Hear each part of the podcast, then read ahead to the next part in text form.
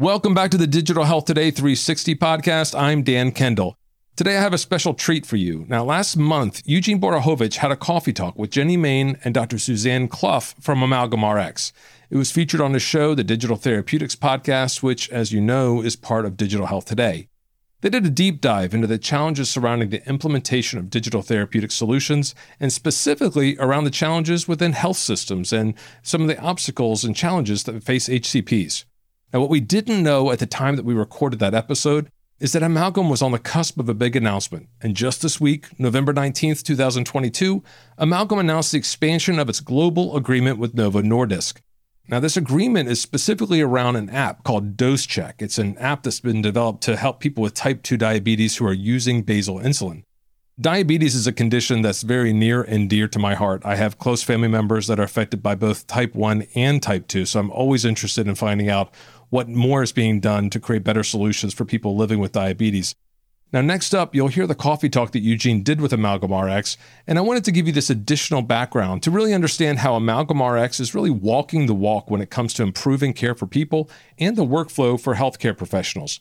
Now, be sure to check out all of Eugene's episodes on the Digital Therapeutics podcast and stay tuned for more announcements as we get set for a fantastic 2023. Now, over to Eugene. Welcome to the Digital Therapeutics edition of Digital Health Today, and I'm your host, Eugene Borukhovich. As you know, on the DTX podcast, we bring you conversations by the leaders and innovators who are working to develop and apply evidence based, clinically validated software to treat, manage, or cure diseases. This special episode is a coffee talk.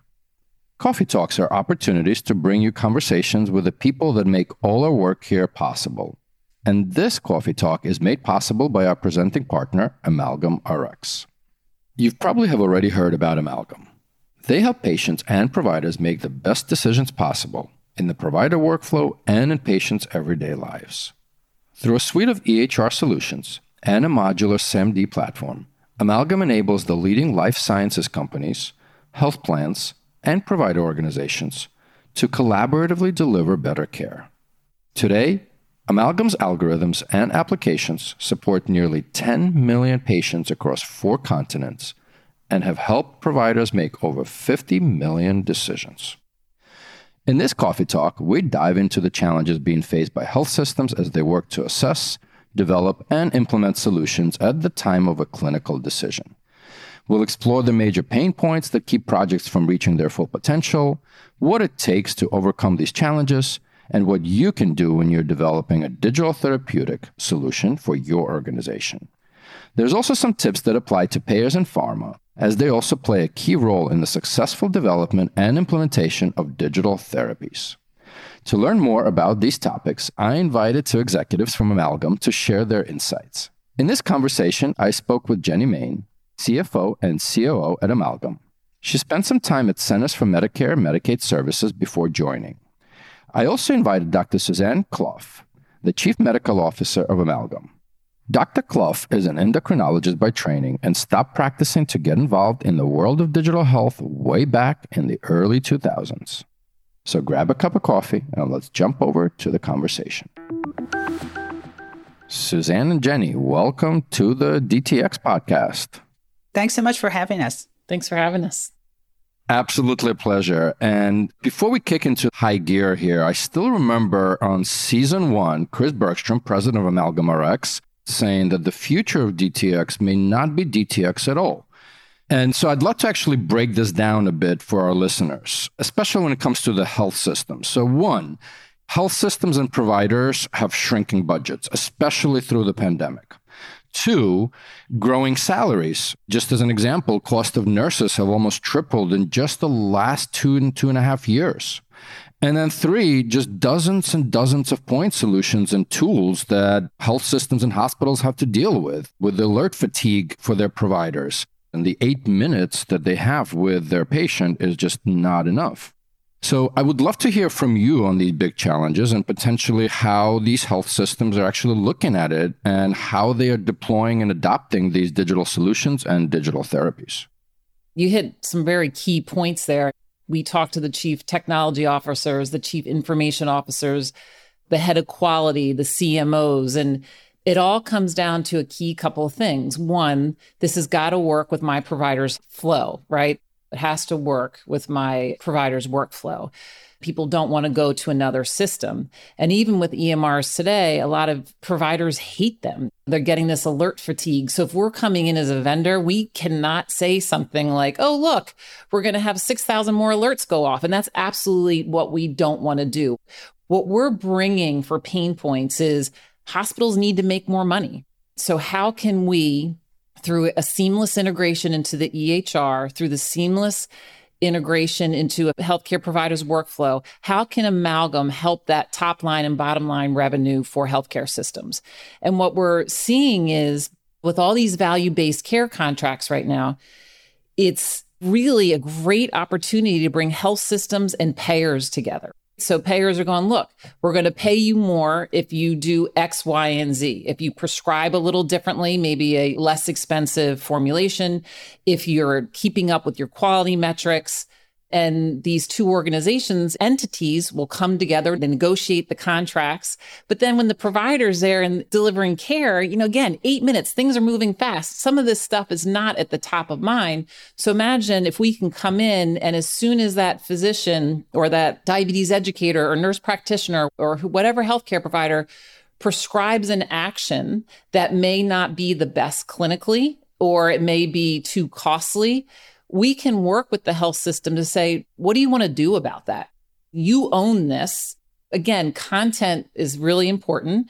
So we can say to them, health system, what do you want your providers to be called out on? And how do you want to say it? And so that way, we're not shoving the payer's agenda onto them. We're not shoving our agenda onto them. And we work really closely with the health systems so that they know if they integrate this clinical decision support, that ultimately what it's doing is going to drive better clinical outcomes and it's going to drive better financial outcomes. Jenny, Suzanne, you've been lots of conversations with different health systems. The challenges abound. Can you talk about examples, named or unnamed, which is understandable, of systems that are successful in spite of all the obstacles that are out there? What are they doing well? What can others learn from them? This one will be unnamed. But this one is so exciting for us because we do believe they're doing so much right. And I think it's going to help the entire digital health industry. So, unnamed health system, the first thing that they do internally is that they have a great internal cross functional team from the business side, the CMO side, the CIO, and then healthcare representatives. So, healthcare providers don't feel like things are getting shoved down their throat. So there's a lot of cross collaboration, teamwork internally, which is really nice for us because they come then very clear what their business, clinical, and financial objectives are. The second is they're very business savvy. They get it. You know, look, we're in all these value based contracts.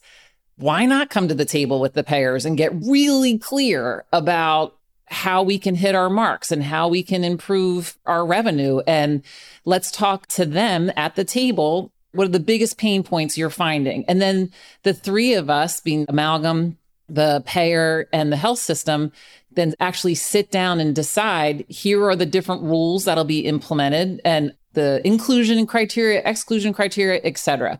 So I think that they're doing just a very nice job of saying, let's just roll up our sleeves and work with the payer to get things done. Great points. Cross functional team is absolutely needed. Collaboration across the whole system is absolutely needed. Defining key objectives, both business and clinical, is needed. And it's great that it's happening in this health system. Are there other things that stand out for this particular health system that's actually setting it up for success? I think the other thing that's really awesome is they're understanding the revenue potentials from participating in clinical trials. So they'll say, all right, Amalgam, you're integrated into our EMR. You're looking at patient data to be able to trigger these rules, why not use that same system and go ahead and help us identify? We'll give you the inclusion exclusion criteria, patients who may be eligible for clinical trials. So it's speeding up clinical trial recruitment, which is money for them, but it's also great for, let's say, pharma companies because they can make this happen much faster. They are opening their minds to how do we work different with pharma? Pharma's had a bad rep within health systems, especially in academic systems. They don't want people detailing They don't want the reps coming. But I think this health system in particular is seeing we could actually do some really good things for our patients by thinking a little more broadly. So what I'm seeing now is more pharma companies investing in, let's say, AI based algorithms to start looking for patients who should be screened for, let's say, very bad disease or rare disease, or who maybe it's time for their colorectal screening. And bringing those two pieces of the healthcare system to the table, this healthcare system's going, yeah, this is amazing. Like we're just reaping the benefit because the payers paying for their part of it, pharma's paying for their part of it. And they're also, again, not having anything shoved down their throat. They're very clear about what they will allow, won't allow. We have all the regulatory guardrails in. So for me, it's just really exciting because digital health has been so siloed. We've had these individual companies for so long, or the payers are doing one thing, health systems are doing another. And I'm like, come on, rising tides lift all boats. Let's work better together. What I see this healthcare system doing is they're just incredibly savvy and innovative. And I think they're going to change the way care is delivered. They're changing the way care is delivered. And so for us here, like working on the front lines, there's nothing better than seeing our work at Amalgam be translated into cost savings, increased revenue, and better clinical outcomes. Like, boom, like, what more could you ask for? It sounds really rewarding. And back to the cross functional teams and that collaboration, the clear objectives, the revenue potential. Pretend I'm a skeptic. It just sounds like so much work. Jenny, what would you say on that one? One of the things that I've heard this particular client of ours say is that their goal is to take everything that doesn't have to be done by a provider to take that off their plate. So the eight minutes that we've been referring to can be used optimally for that patient provider care time and things that could be done using sort of a population health approach. For example, like screenings that are due, colorectal screenings and other types pulling data and doing it at a population level that can get the same result that the health system is interested in, but with less intervention needed and required by folks who can spend their time on higher use and engagement and interaction with patients. I was just going to add that in addition to, or maybe in contrast to the example we just gave of a client that we're working with that's doing all these things, one of the things we feel really good about is we can really meet a provider anywhere they are. If they want one thing, and one or two things, and wherever they are on the range, that's terrific. And what we found with this particular provider that we've been describing, they started with one or two and have had success and we're excited about it and then have built a relationship from there. And so we feel it's terrific to be able to say, hey, you want this, but you're not interested in that. That's great. It's a platform format that allows you to start anywhere and we can meet them where they are. That's been exciting.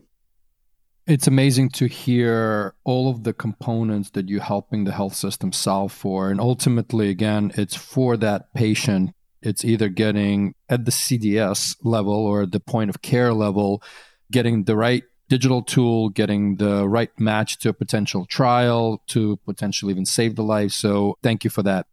Health systems, obviously, or let's hope they don't work in a silo. Can you talk a little bit about some of the challenges you're hearing from the health plans? And again, how are you guys? I think I've already heard some examples of it, but maybe let's tailor that towards the health plan. I think the thing here is payers, like almost everyone else, it seems, they have a ton going on. They have a lot of things that they're trying to do. It's a busy environment. And so they're trying to figure out how to develop good partnerships with the providers. And they obviously have a lot of history and different dynamics that they have. And I think what we've found is that we can be a nice bridge. And some of the technology allows a much less friction laden engagement where some of the things that payers may want providers to do can be you know integrated in a way that it's not that payers are opposed to using a particular formulary or other things that are medically reasonable. It's just that they have a ton going on and don't always know, for example, the insurance status of a particular patient at any given eight minute moment. So being able to, I think of them a little bit of this concept of a nudge, right? That having really relevant information show up right when you need it helps you make a decision that could be a little bit or a lot better but every little bit helps, as we know. And so, getting any given particular thing, whether it's a formulary change, whether it's addressing a quality measure or something, a preventative care action that really would be good to get done. Suzanne? Yeah, I just think since forever, because we haven't had these point of care solutions that can help healthcare providers execute on what needs to be executed in these value based care contracts, it's almost set up an adversarial relationship between healthcare providers, payers, and patients. So think about it. If I'm a provider, I don't want to think about what health insurance you have or what subtype of health insurance you have. And so in the traditional EMR workflow, if I just prescribe Jenny statin X because that's what I usually do, and then later they get a note, the patient saying, nope, not going to pay for it, or you get dinged as the healthcare provider later for prescribing it, it's super frustrating. And I think by us bringing these parties to the table and say, look, we have the opportunity to seamlessly and easily put this logic at the point of care, people are getting along better. And I know that sounds a little bit cheesy, but like doctors, especially, are so unhappy with the profession. And the EMR in general is a big, big contributor to that. These value based care contracts that they can't have real time insight into all day for every patient, it's maddening, you know? And so as a physician, I'm also hoping and I'm seeing that this is going to maybe release some stress from physicians and let them focus more on what they spent a lot of money and time doing, training to provide care versus thinking of formulary decisions. I think, you know, just a quick comment for our listeners. I mean, many of these nudges can actually save a life a lot of these preventative measures that can translate into extended lives. I want to just echo that. We actually talk about that a lot as a company within our company about how terrific it feels that real health improvements are happening because doctors, providers, different parts of the healthcare sector are making different choices based on this little piece of alert that can really, as you said, save a life and often to just improve quality of care. I think the other thing to talk about these nudges is that Amalgam's team, the data science team, the clinical team, and working in partnership with the healthcare system, we spend a lot of time not just looking at, oh, this should fire, this rule should fire. It's also why should this rule not fire? So putting the exclusion criteria because alert fatigue is real. And we also spend a lot of time going, hey, if a really important clinical decision support rule is being ignored, there's not action being taken. Why? That we need to look into that. Is it the wording? Are we being annoying? Let's get in there and to talk to folks. So we spend, you know, an enormous amount of time and energy into making sure we're being thoughtful about the logic that would trigger anything to a healthcare provider that then we don't want alert fatigue. We don't want to contribute to it, basically. Absolutely. And again, saving time and therefore saving lives, right? Because I think if the physicians can ultimately spend more quality time during that eight minute. Earlier, both of you mentioned again clinical trials at the office at a health system level, identifying potential patients for clinical trials. Can we switch gears on that third player and the ecosystem a little bit? And again, the challenges I think many of our listeners have heard, especially as interfacing with digital therapies. Maybe you can talk a little bit about the challenges of a life sciences pharma company and how that's applicable and how you guys work with them.